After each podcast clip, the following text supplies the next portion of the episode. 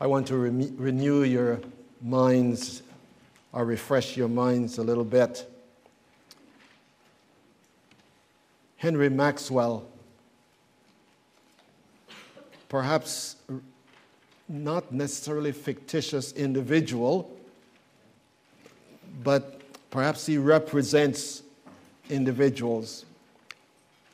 Henry Maxwell was said to be a pastor in downtown New York. And Dr. Maxwell was studying his sermon for the week that was the Sunday that was ahead of him. As he was studying for his sermon, someone showed up at his the door. And, and as this person showed up at the door, his dress was not acceptable. See, it's not only Mrs. Finley, it's pastors as well. He looked at him and, and he, he, he just didn't feel comfortable talking to this individual, especially when he had to be preparing his message, his sermon. He listened to him with a bit of disdain, and then finally he was able to usher him outside and he shut the door. Sunday morning, who should walk into church? But this very man upon whom he shut the door. He preached and he preached and he preached, and everyone was pleased with his message until someone got up in the service and said, I am not complaining. I just want to state the fact.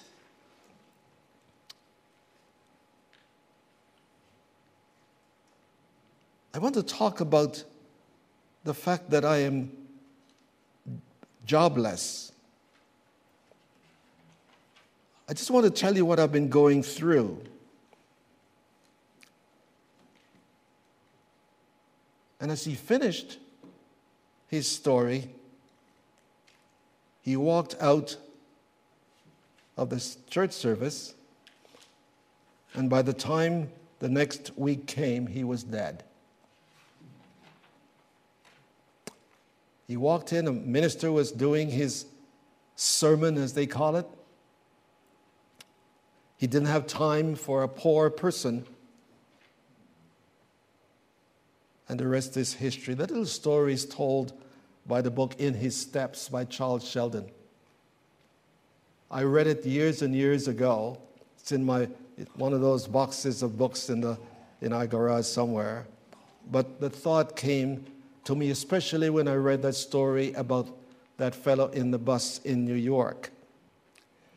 James continues to confront the people with the possibility, as we shall see in a few moments, of being selective in church. Uh, Paul says in 1 Corinthians 11, it is not wrong to be selective of your friends if you want to invite certain ones into your home. As such, but when you walk into the synagogue, the assembly, where God's people are, the barriers should be broken down because people who are meeting with one another are people who have been redeemed by the blood of Christ. This, this is what uh, he's saying. One of the things I found out in my studies, and I never gave a lot of thoughts to it, that homeless people are not necessarily poor people. And poor people are not necessarily homeless people. And that is why when James is speaking, he said, True religion visits the orphans, visit the widows. The word visit is to go and see who is, who really needs. It's not just to pay them a visit. And James is talking about the poor, the economic poor, because the Bible has more than one word to use for poor. For example, in the Beatitudes, it starts out, Blessed are the poor. And it's not talking about rich or poor there, talking about someone who's poor in spirit, someone who's deprived of something. And this is what James is talking about the person who is economically deprived. We do not judge them by their attire because we do not know why they are attired that way.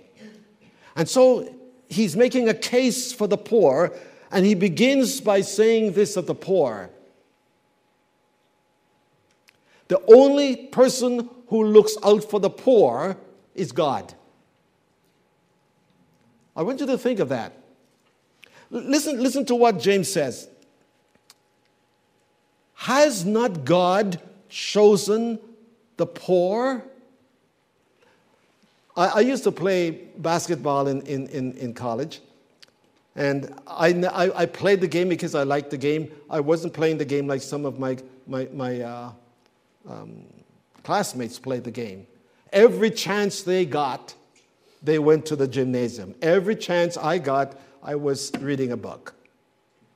So for me, it was not a big thing. So when they were choosing teams, I was not chosen number one. I was not chosen number two. In fact, I was not chosen number eight. I was chosen number last because I, I didn't bring to the floor what being there will bring position. And, and James says this God acknowledges the poor by choosing them. Now, I want you to understand that the word choose there is not saying that God selected them because they are poor. He chose them to be rich in faith. It, it's, it's a purpose choice. He didn't choose them because they were poor. I, I think I told you of, of uh, one of my classes in, in graduate school that we had to write a paper on poverty, or the poor. And all the papers came in, and, and mine, I was told by my professor, mine was the only one that spoke on the responsibility of the poor. I, I, I, I guarantee you that most people don't think that the poor, God says, never show partiality to the poor because he or she is poor, nor show partiality to the rich because he or she is rich. And, and, and so God chose them not because they were poor. He chose them just as He chose the rich to be rich in faith, because the rich will come to Christ in the same way the poor will come to Christ. They won't come by buying their way. In fact, Jesus said it after a while how hard it is for the rich to enter the kingdom of God. Why? Because they trust in their riches.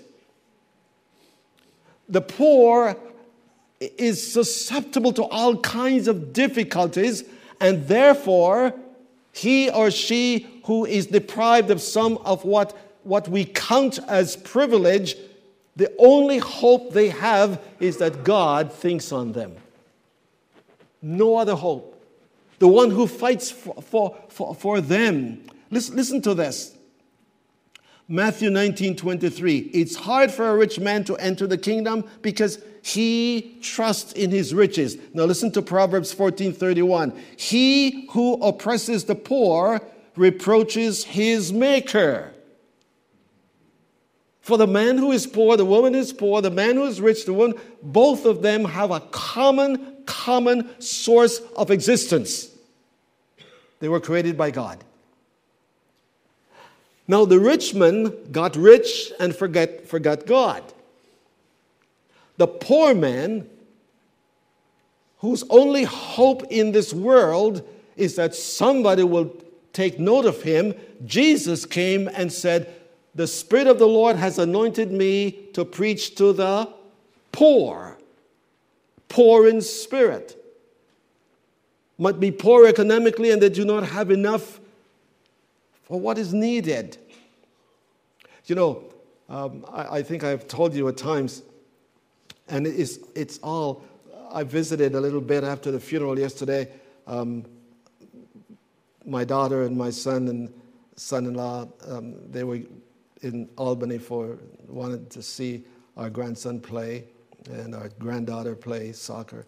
And um, And we were sitting down talking, and like we do, we were rem- reminiscing about things that, and you know, when your kids are adults and they're married, you get to know things about them you never knew when they were teenagers.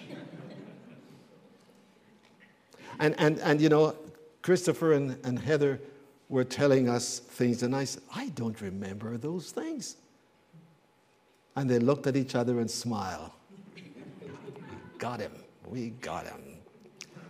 Well, my mother was an uneducated woman. She had a grade three education. That's all she had. But she was wise.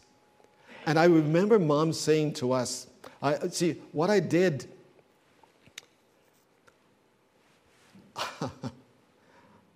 my, my grandfather had a pocket knife.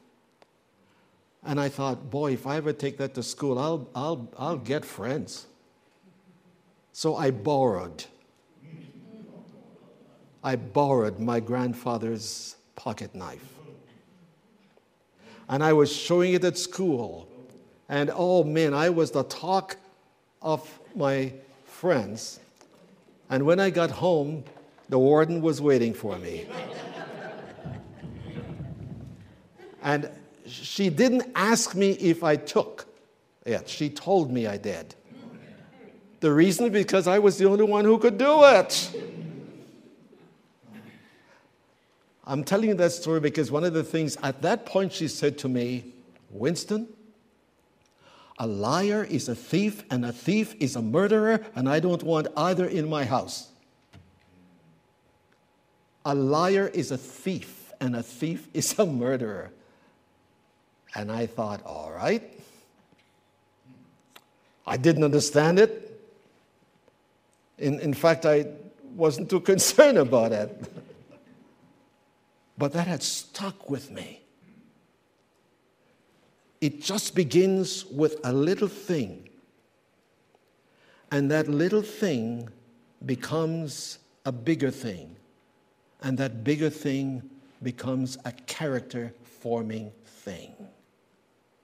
See, what, what, what, what I'm talking about here is that if we understand that God has placed us into this world to be, whether we are rich or poor, if we have wisdom and if we have character, we will have what it takes to make the world a better place.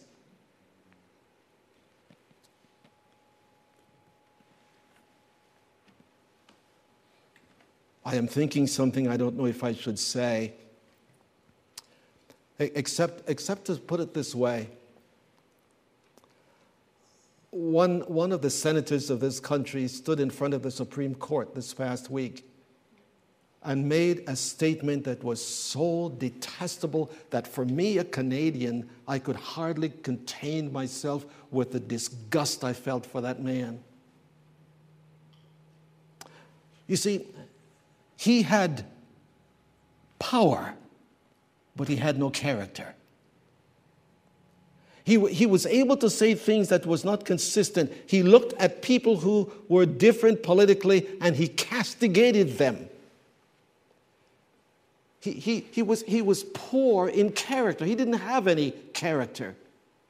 And my friends, the poor can be, our, our, response to the poor can be in so many ways because there are so many different kinds of poverty. And we must be sure that when we address any kind of, of, of, of poverty, we are, we are qualified to do so because we see it from God's point of view. God made this person, God made you. You are called by God. You see, because God didn't say, because you have this. No, God so loved the world. He so loved the world and in this world, my friends, there are people who are poor because of, and people who are poor because of, and people who are poor because of. A hundred different ways people are poor. I went in my concordance and I looked and I looked at, at the list of the word poor and poverty. And it's almost a double the list of the rich. And God is not saying rich people are terrible people. That's not the case at all. Abraham was rich. Zacchaeus was rich. Matthew was rich. What he's saying is that, is that when, you, when you see the poor, because God cares for them, because He made them in His image, you should also care for them. We don't know what the cause may be. And listen to 2 Corinthians 8 and 9. You know the grace of our Lord Jesus Christ, that though he was rich, yet for your sakes he became poor. The incarnation came as a voice to the poor. He was born in a stable. There were other places that God could have chosen for the birth of his son. But he showed that the poor are not to be despised because we are a little bit higher economically than they are. A case for the poor, they're acknowledged by God, but also they are acclaimed by God. Verse 5 They were chosen to be rich, not to remain poor per se but they are to experience grace. So St. Paul said in, in, the book of Ephesians that they might be able to, to, to return to a stability of life where they were able from poverty to work and give to those who don't have. Care for those who need to be cared for. How did he acclaim them? First of all, they are to be rich in faith. To be rich in faith means that your faith is getting stronger and stronger and stronger with all the experiences of life. And I couldn't help but, but think of this story. I love to tell it. I love to tell it. Dr. Freed is, is, the, is the founder of what is known as Transworld Radio. Transworld Radio is one of the biggest Christian radio stations in the world. It reaches every corner of the, of, of the world and, and in Asia, Africa, and so on. And, and Dr. Freed was visiting Poland when Poland was still under communism. And he tells the story. I was privileged to hear him telling the story. He said he was in Poland and he went to visit this poor, poor Polish woman, lived in a one room house. And the house was, was nothing more than than a cabin. And she looked at Dr. Freed and she said, Dr. Freed, why is it that I can only hear that the Trans World Radio would go into that part of the world only 15 minutes a day? That's all they, they could afford. And she asked Dr. Freed, why can't I hear more of, the, of, of, of, of Jesus? And Dr. Freed said, we can only afford 15 minutes a day to pay for um, what needs to be paid for. And she got up and left the room, went out and came back and had a few Polish currency, didn't say how much it was. And she said, I want you to take this so that I can hear more of Jesus. And Dr. Freed said, Oh, I, I can't take your money. He looked around and saw the size of the home. She said, He said, I can't take your money. He said, I want you to take it. And Dr. Freed said, Okay, I'll tell you what I'll do. He said, You keep your money, and I'll give the equivalent from my wallet on your behalf. And she looked at him and she said, You don't understand, sir. I'm not giving this to you, I'm giving it to God. Faith. That's the richness of the faith of the poor. The Macedonians didn't have a whole lot, but when the Jews needed help, who gave the most? The poor. Because the poor gave what they had. The rich gives out of their riches, they still have a whole lot. God has chosen the poor to be rich in faith. They can exercise it. This is why, you know, this is why in, in a lot of the cases in slavery, some of the Negro spirituals we sing today came because their only hope was God. I remember reading a book called Five Smooth Stones, and, and this black lady was asked, How could you be singing songs like you're singing in this condition? And she said, Because that is all I have. That is all I have. You have other means. All I have is this rich in faith. So they are rich in faith, they're rich in hope. They're rich in hope. They're heirs of the kingdom of heaven. Something else is beyond the grave. Read chapter 16 of Luke. The rich man and Lazarus. In life, they were as opposite as the east is from the west and the north is from the south. Lazarus was, was poor, he was rich. And that's where the similarity ends. They both, I mean, the similarity came at the end of life. They both died. The rich man died, and Lazarus died. But beyond death, Christ gives us a little sense of what it means to be heirs of the kingdom. In hell, the rich man lifted up his eyes and saw Lazarus in the bosom of Abraham and said, Father Abraham, please tell Lazarus to. And by the way, tell, isn't that amazing? Even in hell, he's still exercising his power. Tell Lazarus to dip his finger and come and put it on my tongue because I can't stand the heat of this place. And Abraham said, There's a chasm between us Lazarus cannot cross it. Then tell him to go and tell my brothers not to come to this place. And Abraham said, They have Moses and the law. In other words, my friends, death seals my future. The way I leave here is what will happen there. The rich man died, Lazarus died. And Jesus said, Abraham said, In the life before, you had the good things. But that was all there was. But now, Lazarus has that which is eternal, heir of the kingdom.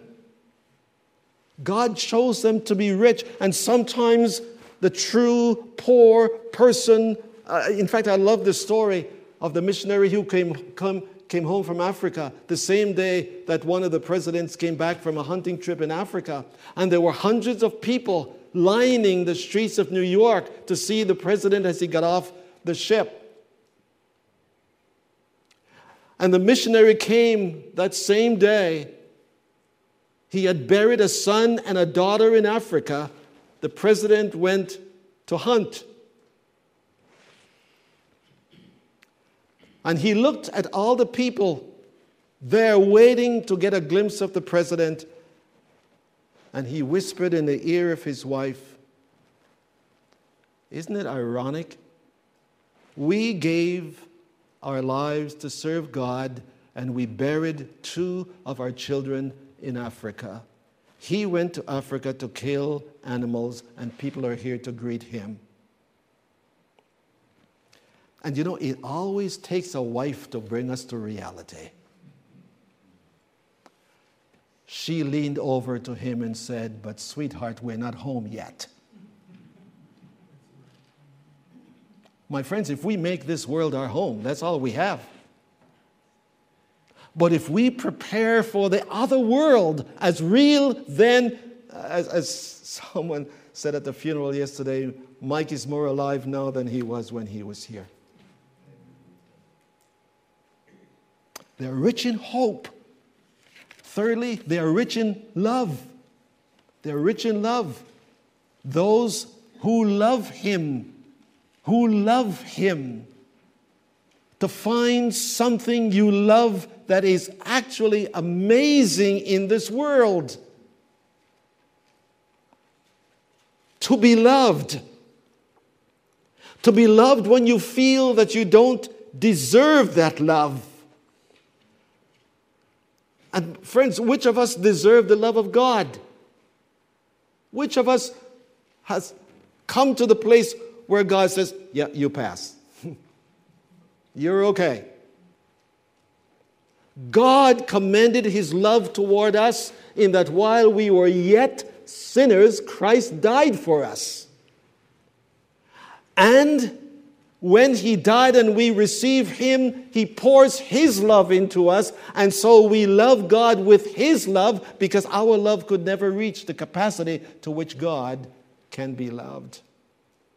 And as I sat at my desk, Paul said, There are three things that are lasting faith, hope, and love. And the poor people had all of them, and the rich did not have them. And not that the rich could not. There are riches, rich people who, who, who do have them. But we're talking about the poor, how we look at it. I'm looking at my time here. Let me go to my second point the contempt for the poor. The contempt for the poor. Look at the attitude in the church. In the church, they were dishonored, they were looked down, they were despised. The word there is to be shamed. They were shamed by other people. You look at 1 Corinthians 11, 17, and you will hear that. Listen, let, let me read it for you. Paul is talking about the, the Corinthian church getting together for communion service. For in the first place, when you come together as a church, I hear that there are divisions among you, and I believe it in part. For there must be factions among you in order that those who are genuine may come, and may be recognized. When you come together, it is not for the Lord's Supper that you eat for in eating, each one eat, goes ahead with his own meal. One goes hungry, one, another one gets drunk. What? Do you not have houses to eat and to drink in? Or do, or, or do you despise the church of God and humiliate those who have nothing? See, James is saying the church must be careful. Very much so, because if they don't, this is what can happen. We can have the same attitude that we find in, in the world. Let me, in 1739, the Church of England expelled John Wesley from the Church of England because he was preaching to the poor. He was going to the people who worked in mines, whose clothes was just despicable. And Wesley thought, if you will not have them, I'll take them to an open square and I will preach the gospel to them. And he did. He would preach anywhere he got an opportunity, including graveyards. And he would preach to them. And he wanted to develop a system by which these people might show that they are real, real believers, and he developed a method for them to, to live by. Therefore, we have the word Methodist. It comes from that idea of Wesley being evicted from the church.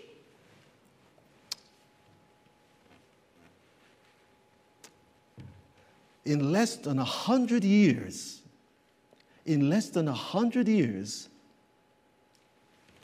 another man who had left the Anglican church to go with Wesley noticed that the same thing was happening with the Methodists that happened before with the Church of England. And that man thought it should not, it should not be done. If we left because of this, now it is happening with us. The name of that man? General Booth, the founder of Salvation Army. He saw the very same thing that moved him from the Church of England happening with the Methodists. What I'm saying, friends, that the world looked in the church and you know what it saw? Its own reflection. That should never happen. That should never happen. The attitude, I repeat myself without apologies. What we do for the poor is more is less important than how we think about the poor. And I'm speaking to myself. I can tell you that much. I was on my way to a meeting early Friday morning and I saw the, the homeless and the people at Rite Aid.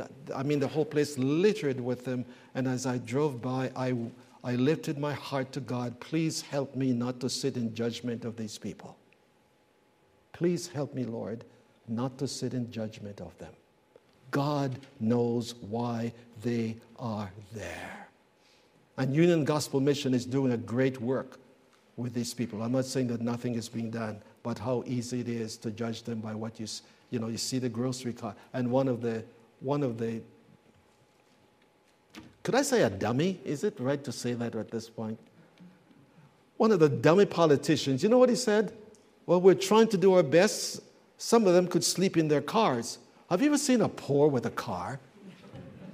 They're pushing grocery carts. And I mean, it's so insensitive. So insensitive, the attitude. But let me quickly go to the aggression against the, uh, against the poor. James makes this, this, this question and answer period. Who oppresses the poor? It's the rich. And you will read it for yourself, and we'll come to some more of it later on. And, and I, won't, I don't have time to do the whole thing this morning, but listen, you remember, you remember the little sisters of the poor? You remember those people? When the government of this country made a law that every, every organization must provide for abortion pills for the people that are seeking to help, and the, the little sisters of the poor asked for exemption and from the White House said, no. No. It was just this past week that the Supreme Court finally released them from having to give any allegiance to that damnable law. They don't have to provide abortion pills for people because they'd be, they'd be going against their own conscience. They don't believe in that. Oh boy, this could go on for a long time. The aggression against the poor. The, listen, listen, here's the irony. The people who are, who are aggressive against the poor are the people the church is catering to. Isn't that, isn't that a conundrum? Quickly, not only are they aggressive against the church, they use their possession to get what they want, to demean people, but they also use profanity. Profanity. They're the ones who blaspheme that noble name by which you are calling, which you are called. Uh, profanity is, is, is in that word blasphemy because they use terms using God's name to damn people. They, they, they, use Christ's name as a sense of, of curse and frustration against people. That noble name, that's the name you are called as. And, and you would treat these people the way they are treated outside the church and when they speak. Because you see, when these rich come to church, they come for the sake of prestige. You remember when the, the widow was giving her little mite and the rich came? And Jesus distinguished between the two because they come. They come to make known that they're there. I, I, I, one of my sisters, she has a really unique way. I don't know if she's doing it now, but when we were younger, if, if we would go to any kind of event, she always comes late. Always comes late by choice. And when we talked about it, she said, When I arrive, I want others to know that I have arrived. I could strangle her, I tell you. The poor ring the bells when they're coming, the rich ring the bell when they're coming to let people know they're there. The church was hearing it, but God was not. The church was hearing it, but God was not. The church is identified with the characteristics of God and it is showing, with the char- showing the characteristics of the world. Let me close with the words of Homer Kent. James was not denouncing wealth per se as evil, which he was not doing. Didn't say anywhere that, uh, that the rich people are evil, none at all. In, in fact, we heard last Wednesday. We, I don't know how rich they are, but certain people in Lebanon, when they heard of Mike's death, one person called to say, We'd like to pay for the funeral. Another person called, We'd like to pay for the grave plot. Another person called, We'd like to pay for the coffin that they're making. Rich people are not evil per se, friends. They need the same grace that poor people need to live. So Homer again said, Wealth is not evil per se, neither was he advocating reverse discrimination. We tried to do that a few years ago. Remember that? When they were saying that people who were deprived of education because of their pigmentation in the past, they should get into university free of charge and so on. And then we're, we're, we're educating ignoramuses. Um, whereby the poor are to be favored at the expense of the rich. We're doing that all the time. Just listen to those people running for office right now. He was arguing against favoritism of any kind. At this point, he was showing how logically and morally inappropriate his readers' particular kind of discrimination was. And you know, I, I told my class this morning the Bible doesn't say that certain things are inappropriate. You know what it says? They are wrong. They are wrong. That's what the Bible says. Not inappropriate.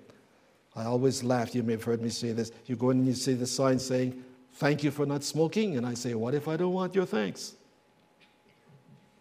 I just smoke. So, so, so, my friends, there are certain things that are right and certain things that are wrong. And the church, because it believes what God says, we cannot and will not do this because it is against our faith. And the little sisters were willing to take that charge. It may be helpful to understand that James may have been using the term the rich with the same definition Jesus did for those who trust in their riches, not that riches were wrong. And I don't want it to be said that I believe that to be rich is wrong. None at all. None at all. If a rich man knows as uh, 1 Timothy 6 says, if he knows how to use his wealth, God has given it to them for that purpose. Well, God help us, my friends, that as a church, we display for others the, the character of heaven, not the character of the culture in which we live. Because believe me, it, the culture in which we live is all wrong. All wrong. There's some good things that we may get out of it, but remember, it is never done with God's glory in mind. Let us pray. Lord, your word can be so sharp at times. I think this is what David had in mind when he said, Search me, O God, and know my heart and see if there be any wicked way in me. There might be things in our hearts that other things that someday will bring out that we never thought possible. Help us to know how the faith of the Lord Jesus Christ, when it becomes ours, will help us to overcome those ugliness that we might find in our own hearts. In my heart, because Lord, you, you know there are certain things I like and certain things I don't like. And, and, and when you don't like them, you apply them to the person who might display them. May the mind of Christ, my Savior, live in all of us from day to day, so that by His love and power we might live to glorify Him. I pray in His name. Amen.